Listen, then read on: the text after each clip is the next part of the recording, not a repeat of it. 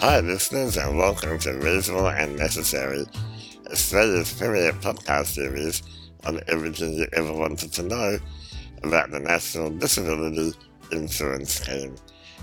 I'm your host, Dr. George Taleporos, and on today's episode, we're talking about individual living options and how people with disabilities can have more control over where we live and who we live with.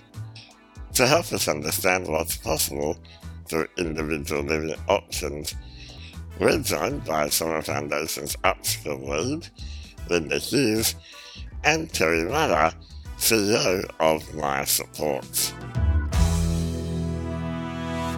Hi, Linda and Terry. Thanks for joining us. Not a problem. Thanks for. Our pleasure. So, this when we thought that the NDIS could not have more acronyms, we have a new one ILO, Individualized Living Options. That's what we're here to talk about, guys. So, Linda, can I start with you? What kind of options are we really talking about here?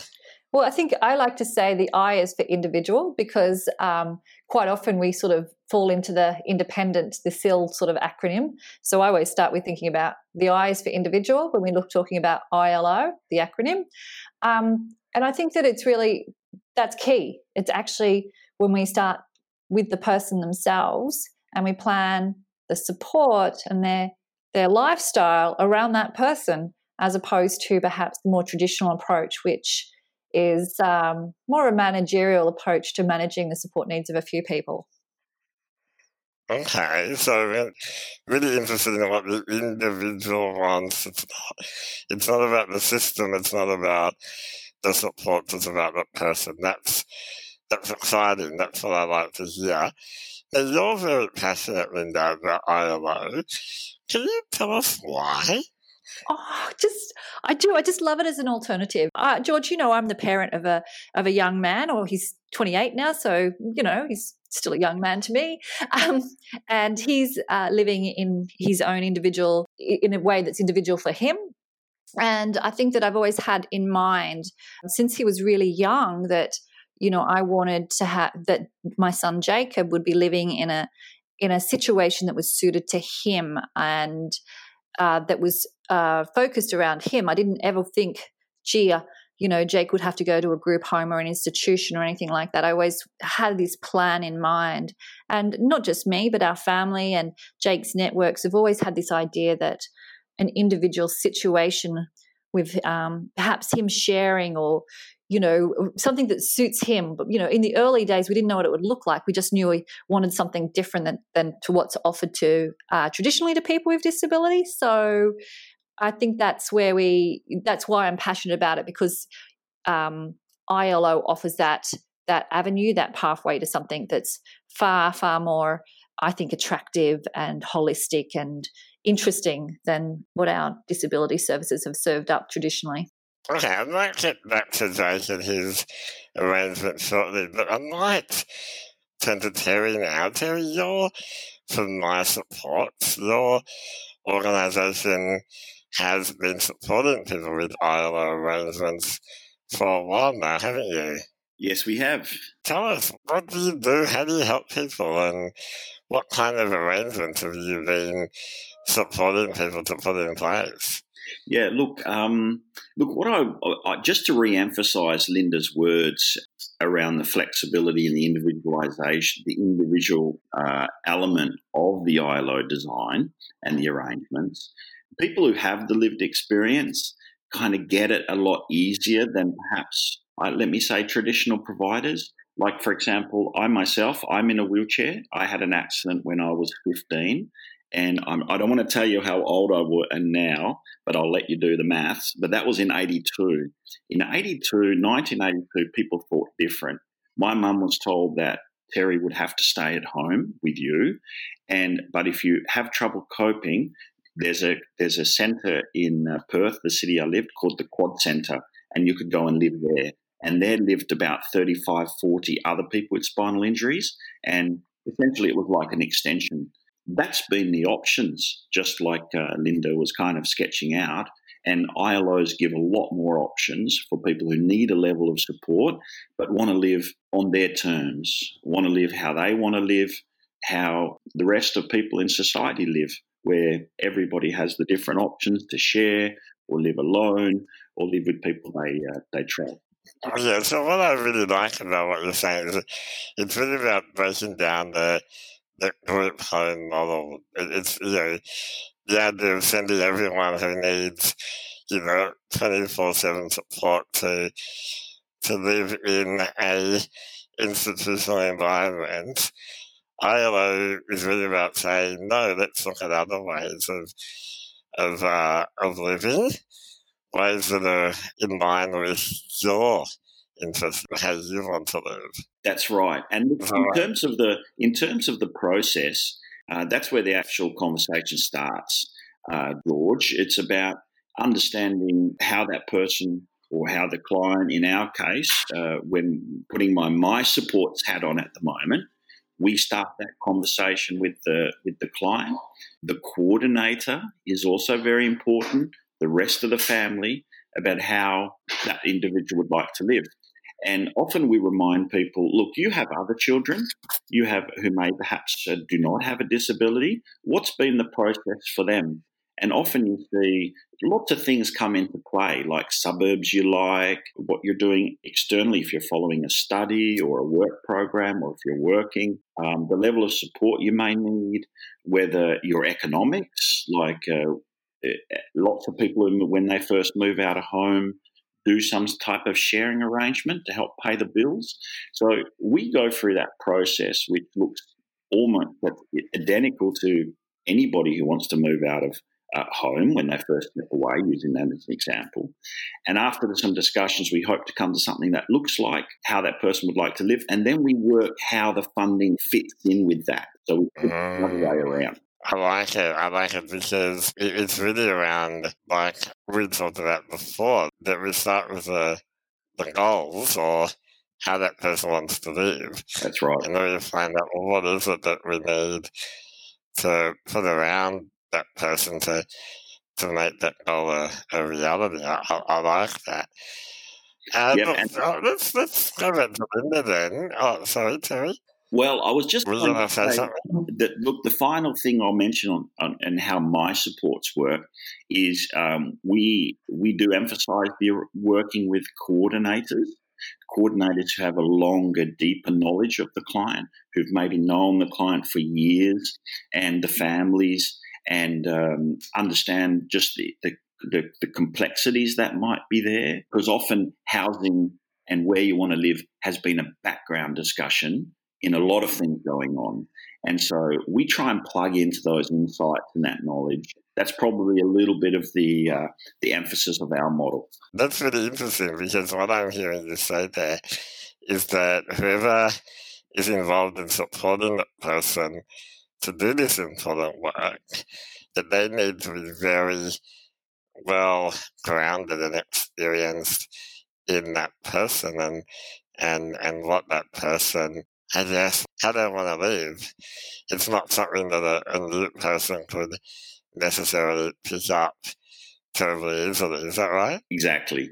Well, on that note, uh, Linda, you know your son Jake very well. yep. And uh, I sense that, uh, that, that, you were heavily involved in in setting out what was not technically ILO because you've been doing it before ILO was even a thing, but it's an ILO type arrangement. Is that right? Yeah, yeah. So one of the, I suppose, some of the things that we, you know, we thinking about, um, sort of, you know, when as my son sort of started in his twenty, you know, his twenties, it became really obvious that he really liked it when I went away, and um, I'd come back and he's a bit like, ah, oh, you again, you know. and so we could really get this sense that Jake was really enjoying his time away from me. He was enjoying going out in the evenings. There was just lots of things where we could see that, you know, he was a young man, a grown up, and really ripe for that sort of next stage of adult life, which was sort of leaving home. In in our situation, our family home is really well modified for Jacob and his support needs. So it just made more sense for me to leave home. So I did. And um, but it was there was a lot of planning. I think that we spent about a year really working out what would work for Jacob. Uh, Jake's Jake's got difficulty with communication, so it's you know there's a lot of it that as Terry said, it's really about knowing Jake really well. And, you know, he's social. So we knew that he would really enjoy sharing with other people. One of the things he likes to do in the evening is chill out in front of the telly. So we sort of knew that when Jake shares, he needs to be sharing with someone who likes watching The Bachelor and those sort of shows, you know, reality oh, TV. Class. I, oh, class, isn't it? Yeah. So it's sort of really kind of thinking about, you know, what would sort of, yeah, where, how would we find the housemates that would be really suited? And also the other thing that we really spent spent a lot of time on with safeguards to make sure that you know that Jake wasn't left in a you know in a vulnerable situation um, and that there were sort of plenty of lots and lots of things going on that sort of meant that Jake would be you know safe I suppose that in that situation. And that includes around you know managing his complex health and and a range of various things. So, you know, I had to feel comfortable and um, with the plan as well. So it took a lot. It took a while to really unpack what would work. And you know, it's a bit of a work in progress even as as I speak now. okay, so effectively, what we have in Jake is a an arrangement which is about uh, sharing his home with someone in exchange for someone being around yeah. to uh, effectively mean that he doesn't need a support worker there 24 7. Is that right? He, Jake needs someone around 24 7. He doesn't need active support 24 7. So, you know, when he's chilling out watching TV, as most people, when they chill out watching TV, they you're just sitting on the sofa. so it's not if there was a fire, Jacob needs someone to take them with him, you know, take take him out of the house. He doesn't have great independent mobility. There's some things like around his uh, once again his complex health that you know if something arose, that he would need someone there to to uh, provide some assistance or call for help or you know. But it's quite often it's just that sort of someone else there to just just just to provide support uh, as needed, and it's not onerous or it's not uh, personal care support. It's just really being there. Absolutely. It, it sounds like um, it, it, makes a lot of sense to do it that way. Um, Terry, can I ask you? I'd like to just dig a bit deeper into the different kinds of arrangements. The one that, that Linda talked about is a bit of a, a house sharing arrangement. But I was looking at the website and it's like I know, nine different types of options that you put forward. I'm sure there's even more than that. But can you talk us through some of the, the main types of arrangements that you've supported people to set up? Yeah, certainly. Well, look, obviously it starts with the individual, but what you often find is people like to share, and there's lots of different ways to share. What's popular, some of the popular arrangements are around hosts. That's where someone with a disability goes and lives with somebody who has perhaps a larger house and wants to share their life, share their home, and that's provided by the host. So that's a host arrangement. What's also increasingly popular is uh, people with who perhaps participants in the NDIS meeting each other via different work programs or social programs, or even people who know each other from a group home and saying, "Look, let's go out and share together and because we get along, we share a lot of interest. And so the arrangement starts with how those uh, individuals want to share together. And that can be two, three, or four, even. Can be quite large. Uh, the frat houses, as I call them, uh, once you get up to four, four young blokes who working on an ILO, where four young blokes uh, discussing uh, living together. I call that the frat house. There's people who perhaps need some more directed support. So you might might have read about co-residence. So that's where a dis- person with a disability has their own home, and uh, somebody comes and lives with them and provides that level of support. Um, there's family arrangements where people do want to live with families, but there's an additional level of support needed around that to make sure that's sustainable. And safe. Under the current NDIS, there's also living alone arrangements where people do want to live alone, but um, perhaps need some support of a friendly neighbour or some or some really well structured drop in supports to keep everything on track. There's some of the arrangements that we've seen and we've been arranging. I'm, I'm curious about this flat house arrangement, mainly because I've seen all the movies. No, not really. Um, mainly because I'm, I'm thinking there might be some listeners saying, what for people with disabilities living together, that's a group home, isn't this about alternatives? Uh, what, what would you say to them who, are, thinking of that now?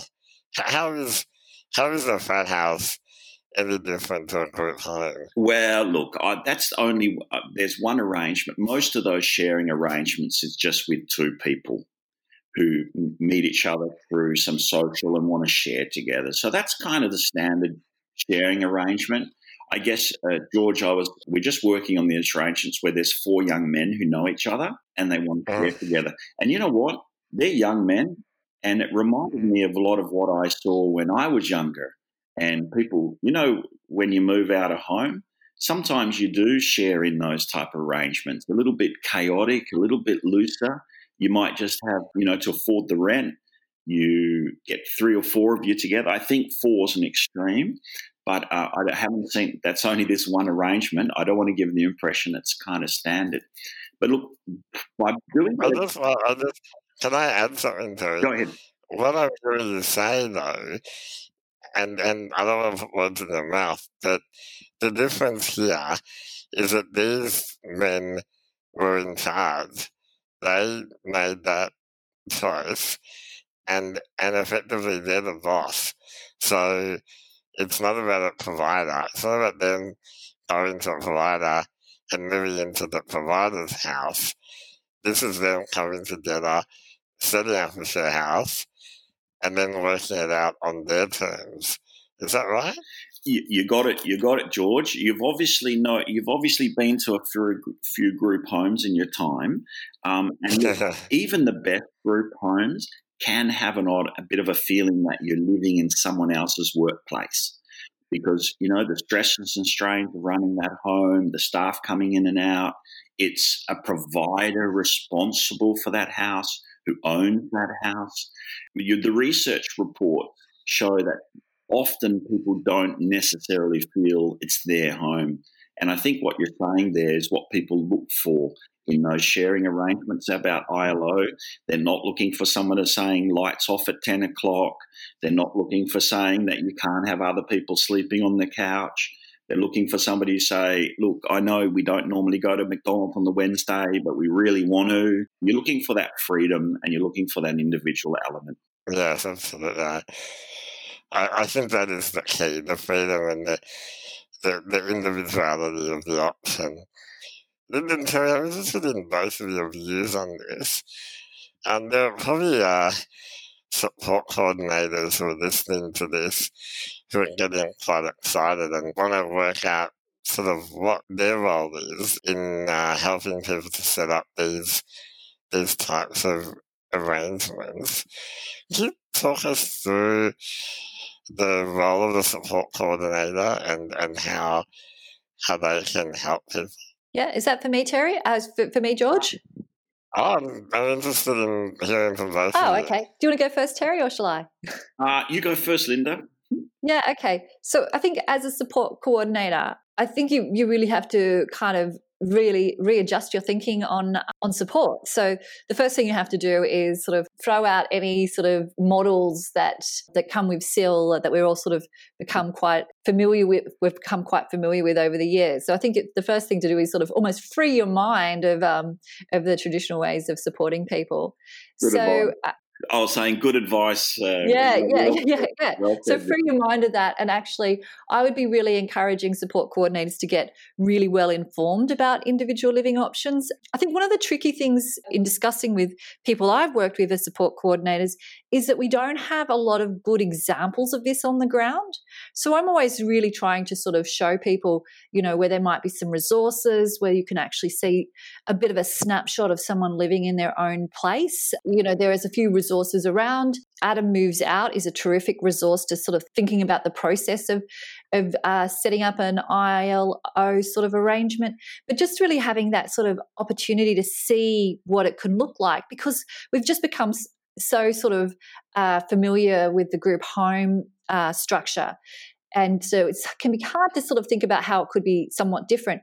And I think the other thing about it is actually just thinking about how most people with who don't have a disability have their housing and support arrangements set up. And i and i say that we all you know we people need support from each other. We're all interdependent and actually thinking about how everybody else lives and actually trying to sort of really use that kind of framework and understanding to apply it to the people you're supporting if you're a support coordinator. That's great advice terry? Yeah so look how we work is um, uh, coordinators, uh, we encourage coordinators to contact us. There's usually uh, a little bit of there's some phone conversations about the arrangement. So there's a bit of, I guess, an arrangement discussion. Once the once we feel the, the between the coordinator and our ILO team, there's a little bit of a there's we've given some direction. What we ask the, the coordinator is on our website. Uh, we have what we call our starting questions uh, form. And so that's a list of questions which stimulates the coordinator, but also allows us to get that level of deeper knowledge around the situation. Based on that, we do a draft proposal, how it could look. And that's really just a discussion to get things get things on paper, to have a bit more of a discussion. Usually there's a bit of back and forward around that. Once we feel there's something there, we put that up into a proposal to the NDIA. We submit that to the NDIA. When we've submit that, we start working on the ILO partners. So there's often a need for a host or a co-resident, or perhaps somebody would like to share with somebody but doesn't necessarily know who they'd like to share with yet. We start working around who that could be because that's the role of the ILO provider as well to find those those partners. And then uh, once we got that all together, hopefully we get an approval from the NDIA, and then we sit down and we work out an implementation plan and putting everything in place. So that's a really quick snapshot, George. So I'm just trying to get my head around the technicalities. I know that there is a, a line item now in the NDIA's price guide called individual living options exploration and design, yep. is that effectively a, a line item that allows a person to purchase support coordination that will then be used to develop an ILO? Yeah, that's right. So you've noted you, what you're referring there, George, obviously, is in the current uh, price guide, there's two ILO elements. There's the design element, and then they what call the service model which uh, and the design element is the research, the discussions, the exploration of what ILO may suit, and then the second one uh, is putting it in place. What we do at My Supports is we focus on the second element, and what we encourage is coordinators to use that first element so they have the hours to go on that journey with the client because they're starting from, as we started talking about, they're the ones who know the client over the longer term. They know the, the details. And working with us, coordinators can get up to speed with the technicalities. And we worry about, we do the application into the NDIA. So we know the ins and outs of the ILOs, but the key element is knowing the ins and outs of the person and that's why we are encourage coordinators to use those design hours. There can either be 20, 50, can be quite some hours available for the coordinator to take that on. And then what we do as the ILO provider, we do the ILO model itself, the service model. So we put in put in place the different supports and the arrangement that uh, the ILO requires. Yeah, that's really, really helpful information. And just to summarize, I think the the take home message there is that the support coordinators, when they're going to a plan review, if the person wants to develop an ILO, that they make sure that they have those two items in the person's plan so that when the plan comes through, they can then start working with the person and with an ILO provider like yours or someone else to, to put it into into action. Exactly. Fantastic. Sounds like it's it's pretty much a reality. I, I, I um I understand that currently the NDIA is finalising some guidelines that they're gonna have available towards the end of November of 2020, which is not far away for us. Um, and so people will be able to learn more when that comes out. Linda and Terry, before we finish up, if someone is interested in setting up an ILO, what should they do now? What, what's the what's the first step they can do? You go first, Linda. Okay. Yeah, uh, look, I think the first step is uh, well, it's pretty much um, as uh, as Terry said. I'd be talking to my support coordinator. I'd be uh, if I was looking at an ILO, my I'd be um, talking to the support coordinator. I'd be looking at you know when when's your plan review. It'd be really important to have a housing or a, a goal around living individually. I think would be sort of another really important key thing to get the funding in your plan. Um, and really sort of having a chat to support coordinators who who understand this and um, or are really prepared to go on a learning journey with you and particularly if it's a support coordinator who really knows you well already as uh, terry was saying you know that's the person who um, who already has a big head start in understanding what might work for you and understanding your support needs Terry. Yeah, I look, to, to, to, absolutely agree with that. I would uh, start those discussions with your coordinator.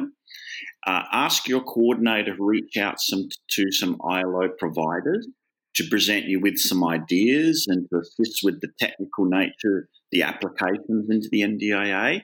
That's definitely an area that that coordinator will need to plug into, and be prepared for a little bit of a discussion around what suits you and um, and then have confidence that um, the NDI will listen and want to fund your steps to live in, individually and independently. Absolutely, because it's a win-win situation, isn't it? The uh, the you as a participant benefit from a, an individualized you know, plan, and the NDI wins because hey, they're going to save money if this is done properly um, and the outcomes are going to be a lot more positive for everyone. Sorry, Terry, what did you say? No, no, I'm. I was just uh, nodding in agreement, but I maybe made a verbal nod there. Thanks, Terry. It's been really great having both yourself, Terry, and Linda on the show. Thank you for your time, and I I look forward to uh, having you on the show again in the future. It's been a, Thanks been a lot, George. Bye bye. Bye. Thanks, George.